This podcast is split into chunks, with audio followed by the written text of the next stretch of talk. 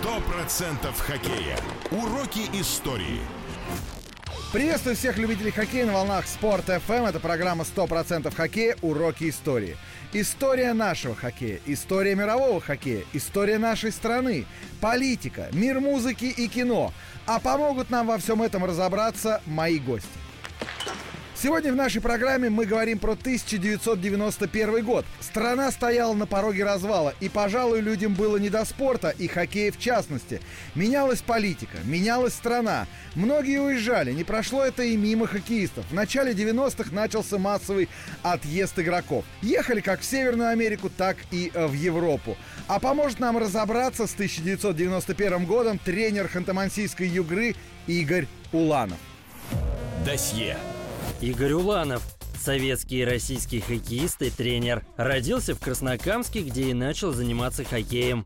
В 1990 году оказался в Воскресенском химике, а уже в 91 выбран на драфте НХЛ командой Виннипег Джетс. В том же году уехал за океан, став одним из первых легионеров Национальной хоккейной лиги из СССР. В НХЛ играл до 2006 года в составе восьми клубов. Был довольно жестким защитником и набрал более тысячи штрафных минут. Тренерскую карьеру начал в автомобилисте. В настоящее время Игорь Уланов входит в тренерский штаб Югры. Начало 90-х очень тяжелое время для страны и для спортсменов, и если у тебя была возможность уехать, то уезжали. Вот и наш герой Игорь Уланов, отправившись с олимпийской сборной в турне по Канаде, сам того не ожидая, остался в Северной Америке. Хоккеисты цеплялись за любой шанс, даже если это был пробный контракт. Дальше все зависело от тебя. Тебе дали шанс, и твоя задача за него зацепиться. У кого-то получалось, как, например, у Игоря Уланова. Кто-то оседал в фарм-клубах и низших лигах, кто-то ехал в Европу или возвращался на родину. В 91 году, ну, это, мне кажется, ну, вот один из моментов, который был довольно-таки... Мы поехали, опять же, вот эта поездка была с 91-92 на Новый год мы поехали с mm-hmm. Олимпийской сборной. И как раз перед седьмой игрой, перед завершающей игрой мы были в Ред Дире, вот, это под Калгари вот, в Альберте. Мы поехали на раскатку, то есть, и возвращаясь с раскатки, наши, нашу гостиницу ну, обворовали полностью. То есть, у ребят были определенные там планы с определенными вещами, вот. И, то есть, это все вынесли у нас, мы раз, расстроены прямо перед игрой были. Вот. Но, тем не менее, вот этот мэр города, то есть, э, дал нам знать то, что все вернется там. Не то, что, может быть, украли, но, может быть, как-то в, де- в денежном эквиваленте. Вот. И самый такой момент, э, как раз перед последней игрой был. Владимир Филиппович у нас был а, три главным тренером, Васильев. Крестьянское царство небесное. Вот. И он а, ко мне перед игрой подходит и говорит, Игорь, что ты такой грустный ходишь? Я говорю, ну, вот ситуация, ну, говорит, у нас у всех такая ситуация, ну, ты, говорит, не переживай, тут вроде за тобой приехали, хотят тебя просмотреть в НХЛ. Вот. И вот как-то немножко меня вдохновило вот это, вроде шансы, может быть, появятся. Вот. И, и вот такой всплеск был, конечно, эмоциональный тоже и перед игрой, и довольно-таки удачно эта игра прошла. То есть я вот из этих семи игр там, ну, успешно, успешно наша команда проехала. Вот. И по окончанию как раз вот этой седьмой игры команда поехала в Россию, вот, а меня на север в Канаду. Впрочем, кража из гостиницы не помешала нашему сегодняшнему гостю проявить себя в матче, на котором присутствовали скауты из Виннипега, приехавшие специально посмотреть на игру Игоря Уланова и остались довольны увиденным. Да, был декабрь 91 года. Мы с Олимпийской сборной поехали в Канаду на 7 матчей играть со сборной Канады. С Олимпийской сборной тоже. Вот. Ну, по окончании седьмого матча получилось так, то, что я уже стоял на драфте у Winnipeg Jets. Вот. И после седьмого матча приехал заместитель генерального менеджера Winnipeg и предложил э, контракт. Сначала, конечно, это пробный контракт был на две недели, но подписали его досрочно, уже продлили на 4 года, и довольно-таки удачно получилось у меня. Ну, если честно, конечно, было не довольно-таки ехал никуда практически, знал то, что определенное количество ребят уже играет э, в НХЛ, там, Фетисов, э, Ларионов, Федоров, вот, то есть э, уже какие-то были ну, мысли, то, что уже наши ребята есть в этой лиге, то есть мы можем играть в этой лиге, вот и решил попробовать себя, и получилось довольно-таки удачно для меня, потому что пару защитников были травмированы в Виннипеге, вот, и я довольно-таки, кстати, там оказался, и довольно удачно провел окончание чемпионата, вот сезона 91-92, попали в плей-офф и продолжили контракт. После чего и состоялся его отъезд в Канаду. Сборная отправилась в Москву, а наш гость поехал покорять Национальную хоккейную лигу. При этом его встречали в Москве. Но никто не удивился, когда игрока не оказался среди пассажиров рейса, приземлившегося в Шереметьево. Такие моменты возникали совершенно спонтанно. Это чисто спонтанно получилось. Это, я говорю, в последний момент, уже перед последней игрой, потому что даже ребята приехали в Шереметьево меня встречать, вот, и им сказали то, что вроде я остался в Северной Америке. Они говорят, ну, они как шутку это принимали, друзья. Вот. Но, тем не менее, вот так вот получилось. Тогда, в 1991 году, к таким побегам из сборной во время турниров по Северной Америке или Европе относились уже более спокойно. Но сделаем отступление и расскажем о двух игроках, чьи побеги вызвали огромный резонанс не только в нашей стране, но и за рубежом. После завершения 53-го чемпионата мира по хоккею в Стокгольме, где сборная СССР вновь вернула себе первое место, произошло событие, резонанс от которого был по обе стороны океана. Нападающий сборной СССР Александр Могильный исчез – его не было в гостинице, соответственно, он не вернулся со всей командой на родину. Поговаривали, что он мог сбежать в США, но тогда это были лишь слухи. Чемпионат мира, напомню, завершился тогда 1 мая 1989 года. Однако 5 мая Могильный объявился в США, а 9 мая 1989 года 20-летний Александр Могильный попросил политическое убежище в США и получил, после чего еще и разрешение на работу. Решение о просьбе на убежище было принято Могильным после того, как из Москвы поступили сведения о готовящемся уголовном деле о дезертирстве из армии младшего лейтенанта Александра Могильного. Ну а разговаривая с журналистом и с помощью переводчика, он сказал, выбрав этот шаг, я все обдумал, и я должен был думать о своем будущем. Через несколько лет, благодаря стараниям Фетисова, Могильный смог вернуться в страну, получил российский паспорт, а также против него было прекращено дело о дезертирстве. Годом позже случился еще один побег. В 1990 году летом проходили игры доброй воли. И вот в самый разгар хоккейного турнира расположение сборной СССР покинул Сергей Федоров, который через несколько дней объявился в США, в Детройте. Федоров сообщил представителям Детройта, что готов к побегу и что они должны подождать его после игры игры в фойе отеля. Сергей последним покинул автобус, на котором приехала команда в отель, и в фойе увидел э, вице-президента Детройта Джимми Лайтс. Федоров уехал с ним в аэропорт и на частном самолете владельца клуба Майка Ильича вылетел в Детройт. После побега Федоров был лишен недавно присвоенного ему звания заслуженного мастера спорта. Правда, повторно потом его ему вернули, и получил он ее в 1998 году намного проще смотрели, это когда Александр уезжал могильный, да, и Сергей Федоров уезжали, это немножко было, конечно, это считалось, особенно они уезжали из ЦСКА, то есть со сборных, вот, это маленько другие взгляды были, а здесь немножко уже было попроще, попроще было, вот, уже с другой точки зрения смотрели это не как убежать, а чисто вот дать просто дорогу молодому хоккеисту, попробовать себя. Но вернемся к 1991-му, когда наш сегодняшний гость Игорь Уланов попал в Виннипек, в команду, где к русским относились э, очень хорошо, и самое главное, это была не первая команда, в которой к игрокам из Советского Союза относились очень и очень хорошо. Потом был Детройт и его русская пятерка. В наше время такие команды тоже существуют, несмотря на появление континентальной хоккейной лиги. Тампа Бэй Лайтнинг – где сразу четверо игроков из России – Кучеров, Наместников, Сергачев и Василевский. Вот и тогда, в 1991-м, в «Джетс» на предсезонке собралось более 10 игроков из СССР. Правда, такое представительство русских не всем нравилось в команде. Да, ну что касается даже вот Виннипега, у нас генеральный менеджер был Майк Смит, вот, и он был, э, не скажу то, что помешан, но он был на европейском хоккее очень сконцентрирован, вот, и даже я скажу, раньше драфты были 12 раундов в НХЛ, вот, из 12 раундов было 11 русских задрафтовано, и у нас э, в лагерь в предсезонный приехало 12 человек русских, то есть э, местные хоккеисты, североамериканцы довольно-таки были в шоке. Волна русских хоккеистов приехали на пробу, и то есть это все равно их немножко нас меня-то, конечно, обрадовало. Было довольно приятно вот, видеть ребят.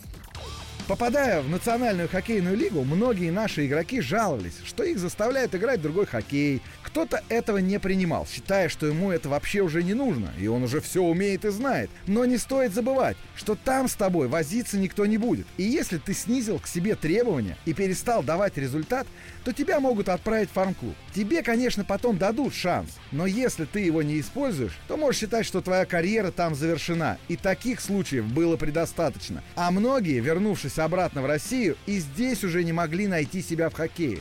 И это была трагедия. Ну, как не переучивать? Ты все равно попадаешь в новую, а, в новую команду, новая система, новая тактика. Тем более это новая лига. Вот. Ты приезжаешь один. Я понимаю, немножко попроще было в Детройте, когда там пять русских сразу ребят играли. Они всей пятеркой своей в большинстве и в равных составах. То есть они знали друг друга. Они играли, играли в европейский, наш русский хоккей, в советский в то время, потом уже ставший русским. Вот. А здесь ты приезжаешь один, практически ты пытаешься понять эту систему и тактику. Она не, не, не такая уж была и сложная мудрено. Вот. Красную линию прошел и забрасывает. Вот, а там побольше хоккеисты ее подберут. Так что довольно-таки просто было. Да, но потом влияние, влияние, которое ребята приехали, из Жемнов приехал, Давыдов приехал, э, Евгений. Вот уже мы где-то стали э, больше больше применять нашу европейскую, э, наш европейский хоккей. Сто процентов хоккея. Прошлое и настоящее. Ну а я напоминаю, что в гостях у нас Игорь Уланов, бывший защитник, который провел в Национальной хоккейной лиге более 700 матчей. Мы вспоминаем с ним 1991 год, когда Уланов уехал за океан, как и многие другие хоккеисты. При этом, оказываясь э, в НХЛ, они испытывали проблемы с тем, как правильно готовиться к сезону. Ведь тренировочный лагерь ты должен прийти полностью готовым к сезону. А тогда, в советские времена, представить такое вообще было трудно. Игроки постоянно находились на сборах, поэтому, собственно, это тоже становилось испытанием. А самое главное, что и сейчас некоторые тренеры – сталкиваются уже и в России с такими проблемами.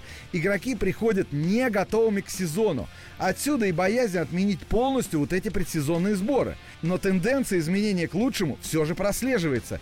И надеюсь, что скоро в КХЛ тоже себе, тоже игроки смогут вполне самостоятельно готовиться к старту сезона.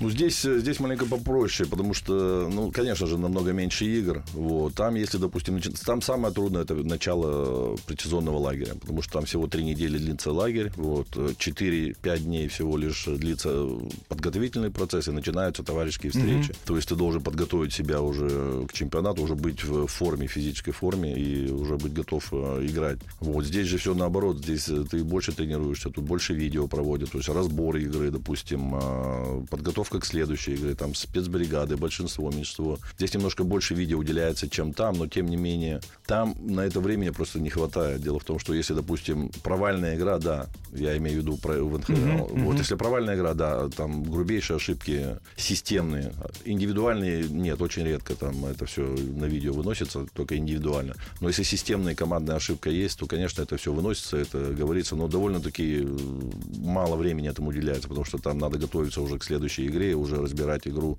э, следующего соперника.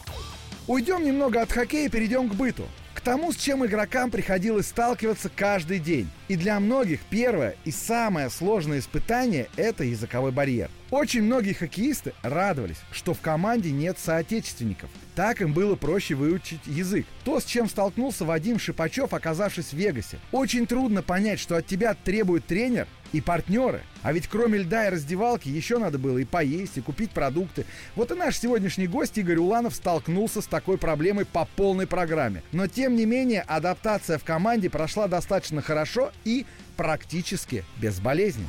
Ну, первое, то, что удивило, конечно, ну, не удивило, я знал, куда еду, это, во-первых, язык полное невладение языка. Вот. Ну а что касается погоды, это то же самое, тоже минус 30, минус 25. И январь месяц, потом февраль самый холодный. Вот. Но тем не менее, ребята, конечно, в команде помогли, вот, подсказывали, и довольно-таки я влился в коллектив довольно-таки быстро, вот, и они помогали и с языком, и с бытом по городу, так что заезжали за мной, забирали на тренировку после тренировки. Довольно-таки дружная команда была. Городок маленький, команда общительная, не скажу то, что молодая была команда, но тем не менее там пару европейцев были, и финны, и шведы были, так что довольно-таки влияние влился в коллектив очень э, довольно-таки быстро. Как мы уже говорили, первой командой Игоря Уланова стал Виннипек. А о коренных жителях этого канадского города ходят легенды. Дело в том, что там полно индейцев а их трогать нельзя. Они получают пособия, практически нигде не работают. И самое главное, что так было в 80-е, так было в 90-е. И самое интересное, и в 2000-х ничего абсолютно не изменилось. Ну, они, да, считаются, конечно, коренные жители его, вот, и они довольно себя такие открыто и откровенно ведут себя и на улицах, и в магазинах. То есть они там не так много работающих индейцев, которые можно встретить где-нибудь в банке или в магазине. Они практически с целыми стаями ходят по улице там с упаковками пива. Вот, и довольно-таки не то, что впечатляло, а шокировало, если честно. Вот. И они, в принципе, вели себя довольно-таки раскованно. На самом деле они, ну, коренные жители, они, то есть они знают, они отдали свою землю, у них забрали эту землю, вот, и у них определенные там а, льготы есть. А в это время... Напомню, что в гостях у нас сегодня Игорь Уланов, бывший защитник, а, который провел в Национальной хоккейной лиге более 700 матчей. Ну а мы вспоминаем с ним 1991 год, когда Уланов уехал за океан, как, впрочем, и многие другие хоккеисты. Уезжали в том числе и потому, что страна стояла на пороге краха. Работы нет и нет продуктов в магазинах, очередной дефицит. Но, как это часто было в СССР, некоторые категории граждан все же могли, что называется, во время всеобщего дефицита, зайти в магазин с так называемого черного хода и затариться самым необходимым. Ну, а также получить то, что на полках магазинов днем с огнем не отыщешь. Ну, если честно, в то время вот, э, ну, всякие лазейки были везде, мне кажется. Не имей 100 рублей, имей 100 друзей. Это были, мне кажется, лазейки везде. Вот. Но, тем не менее, что касается хоккеистов, мы жили на сборах практически 10-11 месяцев в году и постоянно в поездках, постоянно в гостинице и на базах. То есть мы особо так не, не встречались с этим. Ну, наши родители, я думаю, то, что, конечно, они с этим сталкивались, и длинные очереди, и карточки. То есть э, брали не по 10, по 20 упаковок мыла. То есть это я наслышан, если честно, этом. Но тем не менее мы с этим не, не сталкивались. 10 июля 1991 года президентом Российской Федерации становится Борис Ельцин. А 18 августа того же года начался августовский путь. 18 августа 1991 года был создан Государственный комитет по чрезвычайному положению в СССР, в который вошли представители высшего руководства страны, не согласные с политикой реформ Михаила Горбачева. Основной целью создания ГКЧП, по словам одного из его лидеров, вице-президента СССР Геннадия Янаева, было недопущение подписания договора о союзе суверенных государств. 19 августа ГКЧП объявил введение в стране чрезвычайного положения. Горбачев Горбачев оказался отстранен от власти и изолирован у себя на даче в Крыму. В Москву вошли войска и бронетехника. Прекратили вещание практически все программы телевидения. Сопротивление пучистам возглавил Борис Ельцин, зачитавший с танка на фоне Белого дома обращение к гражданам России, назвав действие ГКЧП переворотом. В течение нескольких дней стало понятно, что народ не поддержал пучистов, и уже 21 августа начался вывод бронетехники из столицы. Итогом августовского исторических событий стал конец власти КПСС и начало окончательного развала Советского Союза. Ну, вот тут как раз хотелось бы отойти немножечко от хоккея и рассказать о свою историю. Я как раз учился в институте. Мы ждали автобуса для того, чтобы после трудового дня вернуться в расположение, там, где мы жили. И вдруг мы видим огромные колонны танков, огромные колонны военной техники, солдаты. Все это направляется в сторону Москвы. Мы как раз тогда работали днем, и э, радио не было, мы не слышали вообще, что произошло. И вдруг за нами приезжает автобус, который должен нас вести вот как раз-таки к месту нашей дислокации, где мы, собственно, жили. И он говорит, быстрее собирайтесь, быстрее садитесь в автобус, в Москве война. Что это было, никто, честно говоря, не понимал. И вот то, что мы потом уже вечером, да, увидели по телевизору, ну, собственно говоря, так немножечко вводило в ступор. Это действительно была э, такая страшная, была страшная картина вот этого всего происходящего, потому что какие-то баррикады выстраивались в Москве, а люди, которые выходили, за что они э, бились, в общем, наверное, сначала никто и не понимал, вообще какую точку зрения они отстаивали, было непонятно, да, костры жгли в городе, переворачивали, даже несколько троллейбусов перевернули, да, выстраивая эти баррикады. В общем, действительно, ситуация была очень и очень страшная. И ты понимаешь, что вот наступил, наверное, тот момент, когда ты не можешь понять, а что в будущем, а что будет дальше. Вот это действительно было страшно. Ну и вот эти все колонны, которые я лично видел, да, как они двигались э, в Москву, оно вводило действительно в некое так замешательство, и это даже был некий испуг. А вот что вспоминает о событиях августа 1991 года наш сегодняшний собеседник Игорь Уланов, следящий за происходящим уже из-за океана.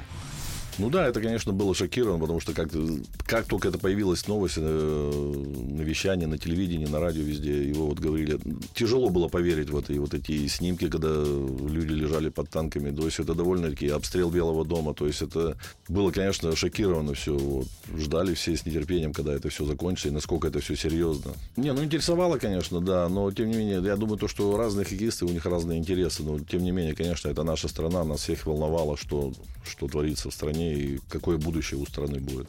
Иногда оказаться в нужное время в нужном месте является залогом успеха. Вот и наш гость Игорь Уланов считает, что в какой-то степени ему тоже повезло. Но иногда и фарт тоже должен присутствовать. А уж сможешь ты воспользоваться своим шансом, зависит только от тебя. А для этого надо постоянно и много работать. Стабильность. Дело в том, что если бы все равно, если бы вернулся, я бы продолжал играть в хоккей. Не знаю, может быть, рано или поздно все равно бы добрался до, до Северной Америки. Вот. Но неизвестно, попал бы или нет, и как долго бы это время, время заняло. Но, тем не менее, предоставился шанс, и довольно-таки удачно, как говорится, в правильном месте и вовремя оказался. То есть, э, довольно-таки подфартило, как сказать. Напоминаю, что это программа 100% хоккея, уроки истории, в которой мы говорим о хоккее через призму различных исторических событий, делая акцент на конкретном временном отрезке. Сегодня мы вспоминаем сложный 1991 год вместе с Игорем Улановым, бывшим защитником, который провел в Национальной хоккейной лиге более 700 матчей и уехал за океан как раз в 1991. В начале 90-х в нашей стране менялись названия улиц, станций метро и даже названия городов. Вот так э, руководство страны с помощью таких манипуляций старалось избавиться от прошлого. 6 сентября 1991 года Ленинград был переименован в Санкт-Петербург. И вот что думает наш гость Игорь Уланов о тех переименованиях. Я думаю, что персонально, персонально для меня, мне кажется, это к лучшему. Это все к лучшему, потому что Санкт-Петербург, вот эти имена, и, то есть это, мне кажется, пошло на пользу, на пользу нашей стране. Вот, потому что у нас довольно-таки глубокая история, она не начиналась с города Ленинграда, она начиналась с Санкт-Петербурга, и то же самое с другими городами, так что я думаю, то, что это пошло на пользу, и, если честно, от себя, то я очень рад, то, что это произошло. Мы сейчас делаем небольшую паузу, еще раз напоминаю, что это программа 100% хоккей хоккея. Уроки истории на волнах Спорт ФМ. Я, Владимир Дегтярев. Говорим мы сегодня про 1991 год. А именно в этот год наш э, собеседник э, отправился покорять э, заокеанскую лигу. Но я напоминаю, что в гостях у нас сегодня тренер ханты-мансийской игры, хоккеист, проведший более 700 матчей в Национальной хоккейной лиге Игорь Уланов. Делаем паузу, возвращаемся вновь и продолжаем наш разговор.